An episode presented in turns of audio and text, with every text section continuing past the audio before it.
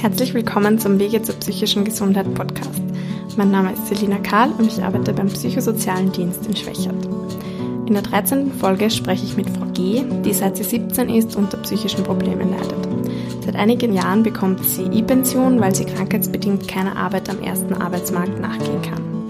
Frau G. wollte mit mir darüber sprechen, wie es für sie war, den E-Pensionsbescheid zu bekommen und mit welchen Vorurteilen sie wegen der E-Pension manchmal konfrontiert ist. Ein paar Infos zum Nachlesen über die Invaliditätspension oder Berufsunfähigkeitspension finden Sie in der Podcast-Beschreibung.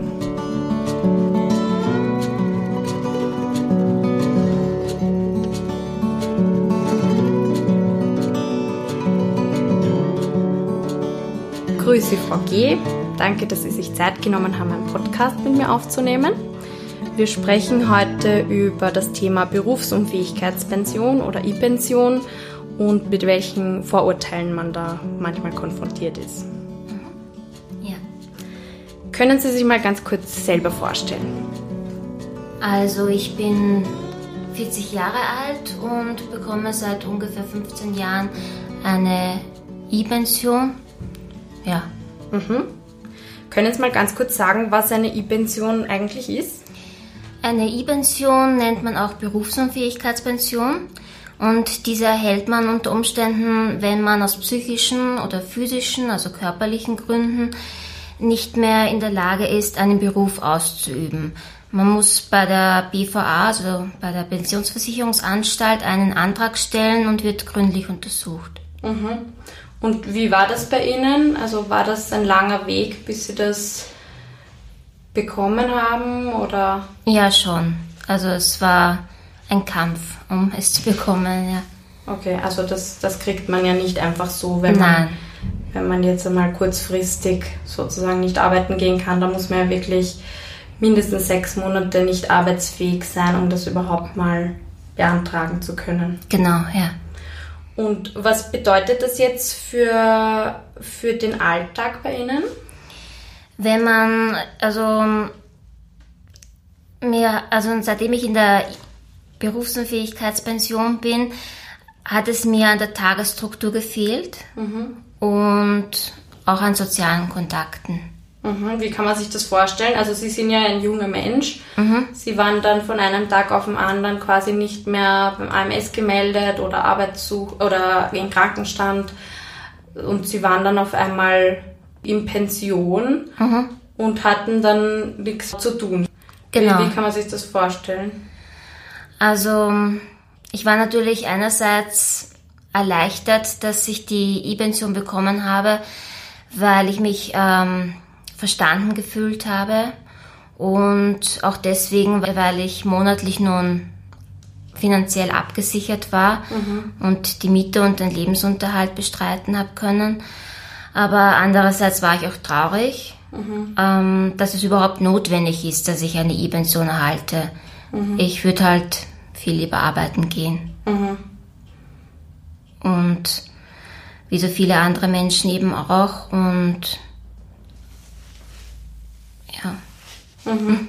Also das war einerseits eine Erleichterung, weil sie jetzt wissen, sie müssen nicht mehr irgendwie einen 40-Stunden-Job durchstehen und zu, also belastet sein mit diesem Stress. Ja. Aber andererseits waren sie auch so, ja, also dieser Stempel in Pension jetzt ist ja auch nicht so so einfach für jemanden, der nicht 60 oder 65 ist, nehme ich mal an. Genau, ja, es war doch irgendwie, ein, ich habe gleich einen Kloß im Hals gehabt. Mhm. Mir war zum Lachen und zum Weinen, also mhm. es war schon schwierig.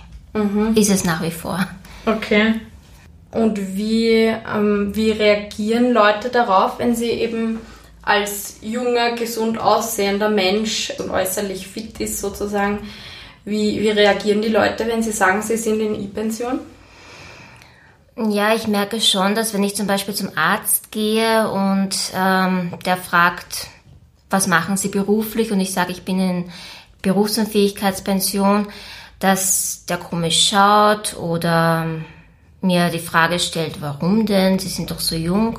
Mhm. Und auch andere Menschen, also sind nicht immer es ist, es ist schwierig, ja. Mhm.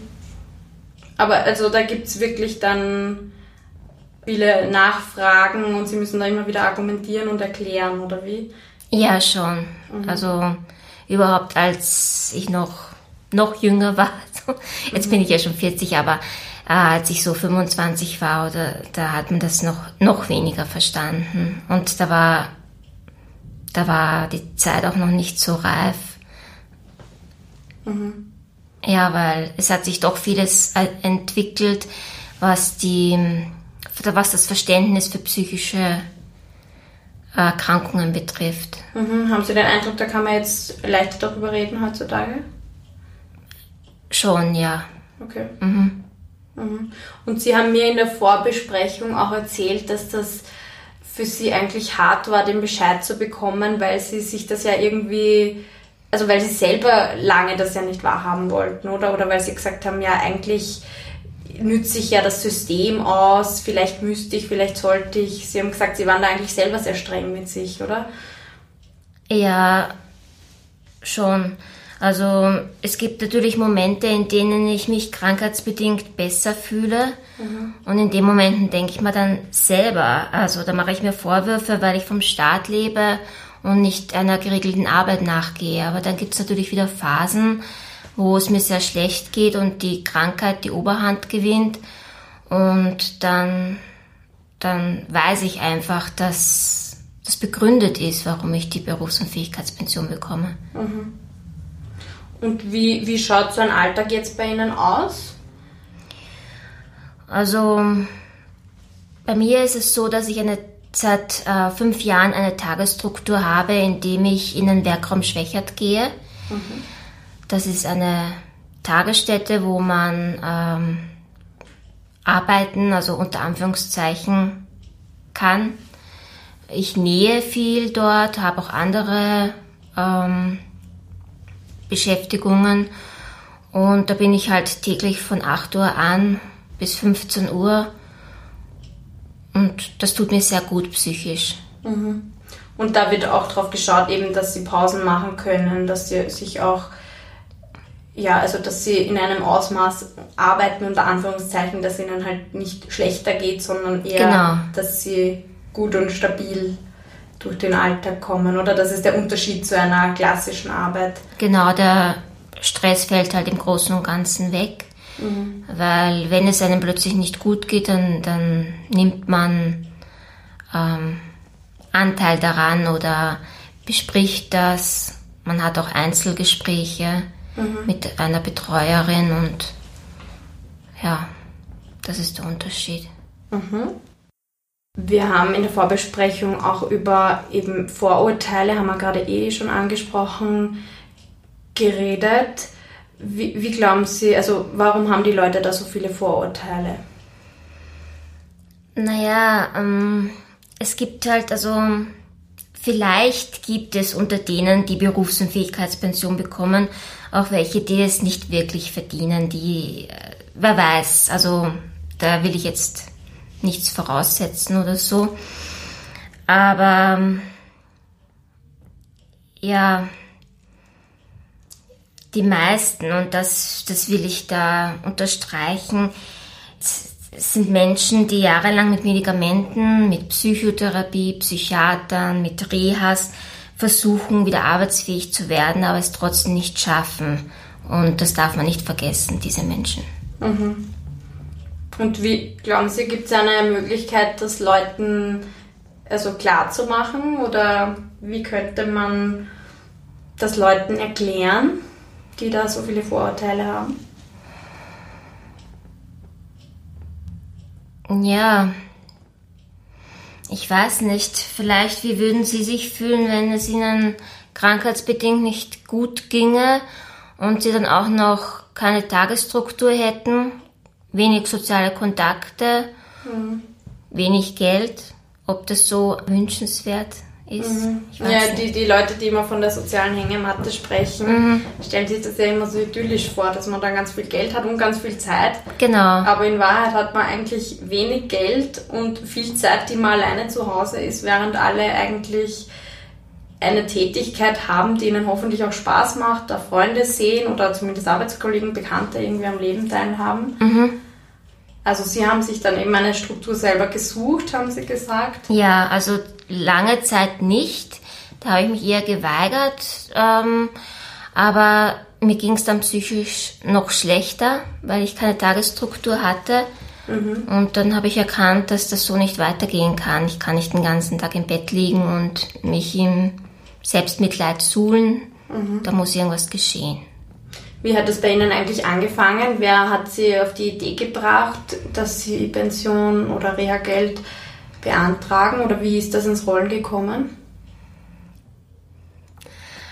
Ähm, es, es, war ein langer Prozess. Ich, ich bin ähm, psychisch krank, seitdem ich 17 bin mhm. und leide seitdem unter Depressionen, Zwängen, Angstzuständen und so weiter. Also das war ein langer Prozess. Mhm. Und ist es, also was jetzt Ihre Krankheit betrifft, geht es Ihnen jetzt besser, weil Sie diesen ganzen Druck von, sagen wir mal, Arbeiten gehen, AMS, diese ganzen Termine und äußeren Stressfaktoren nicht mehr haben? Ja, schon.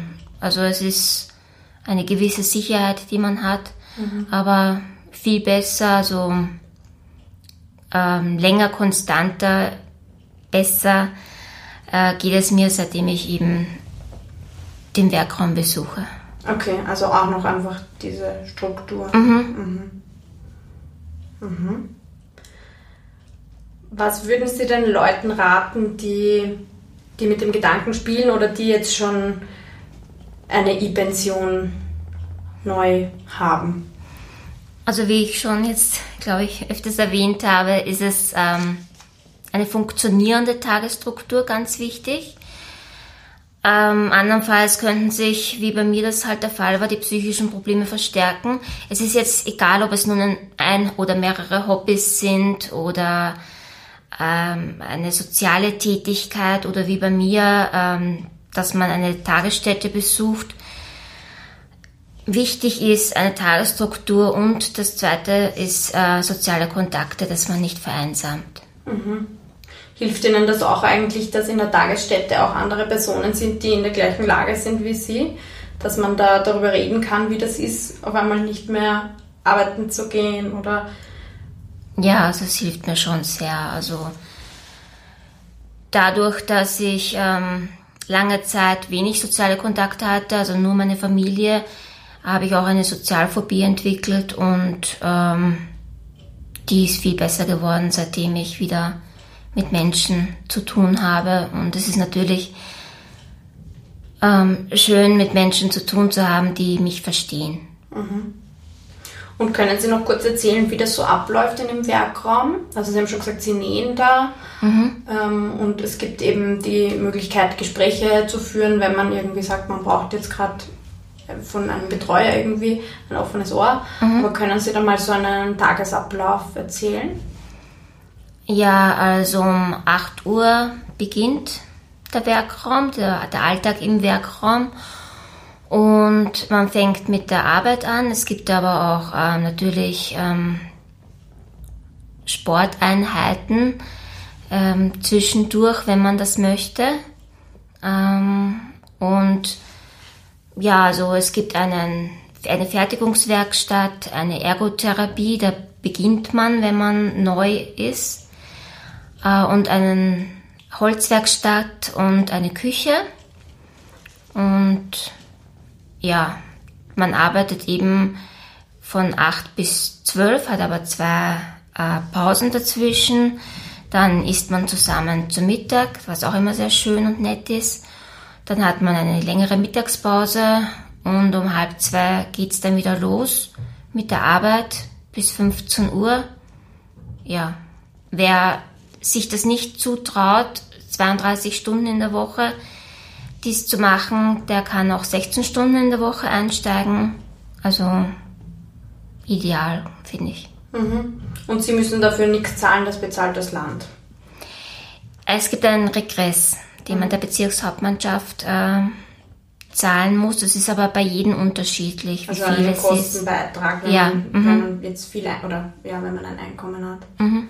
Ist, liegt Ihnen noch irgendwas am Herzen zu sagen über die E-Pension oder über diese Vorurteile?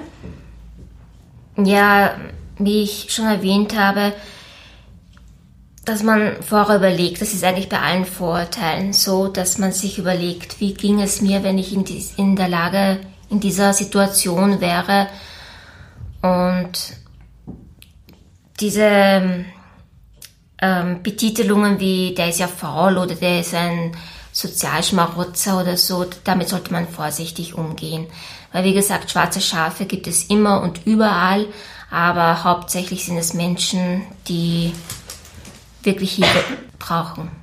Glauben Sie, dass das auch besser wird, wenn eben betroffene Personen da leichter drüber reden? Weil es ist ja oft so bei Vorurteilen, dass man diese Vorurteile hat, weil man eigentlich mit Personen noch nie darüber geredet hat oder eben keine Personen kennt, die psychisch krank sind oder die in einer E-Pension sind.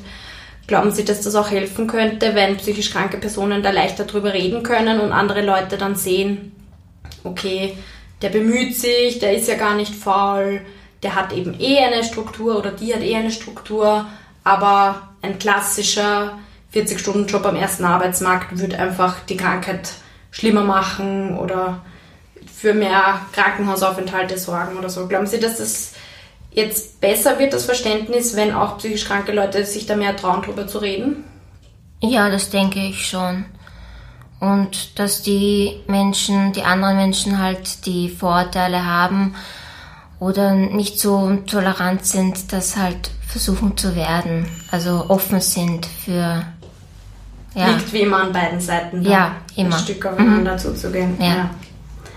Ja, das ist ja irgendwie der Sinn von meinem Podcast, so ein bisschen. Mhm. Ja, gegen die Vorurteile zu arbeiten. Genau. Gibt es sonst noch was, was die Leute wissen sollten? Nein. Okay. Ja, dann vielen Dank, dass Sie da mit mir gesprochen haben. Ich danke. Und vielleicht darf ich Sie ja nochmal einladen zu einem Podcast und nochmal über den Werkraum oder auch Ihre Funktion. Sie sind ja da, glaube ich, Interessensvertreterin, Interessensvertreterin. Ja. Mhm. Vielleicht können wir da ja nochmal eine Folge aufnehmen. Mhm, gerne. Dankeschön. Ich danke.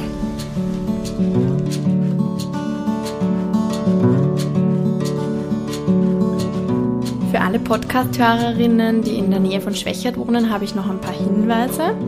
Am 26. Februar 2020 findet beim PSD in Schwächert wieder eine Angehörigengruppe statt. Beginn ist 17 Uhr. Die Angehörigengruppe ist gratis und man muss sich auch nicht anmelden. Ähm, und man kann natürlich auch kommen, wenn der betroffene Angehörige nicht bei uns in Betreuung ist.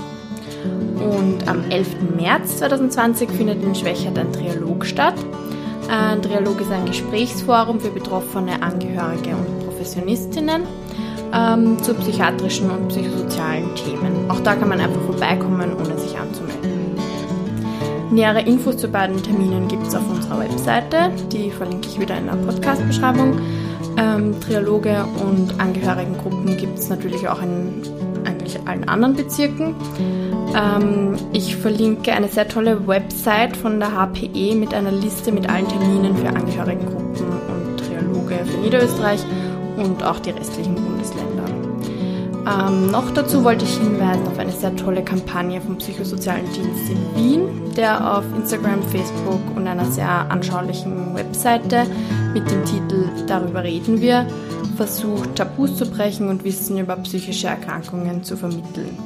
Besonders für junge Menschen sind diese Medien, glaube ich, sehr interessant und es gibt auch Events wie Lesungen und Graffiti-Workshops. Genau, das verlinke ich auch in der Podcast-Beschreibung. Vielen Dank fürs Zuhören. Diesen Podcast können Sie neben der PSZ-Webseite auch auf Podcast-Apps, YouTube, Spotify und iTunes anhören. Wenn die Folge Ihnen gefallen hat, würde es uns sehr freuen, wenn Sie den Podcast abonnieren und bewerten würden, denn das hilft uns mehr Reichweite zu bekommen, indem mehr Personen den Podcast vorgeschlagen bekommen.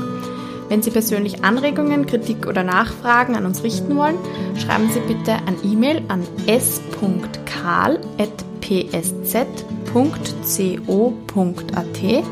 Genauere Informationen finden Sie auch auf unserer Webseite psz.co.at und in der Podcast-Beschreibung.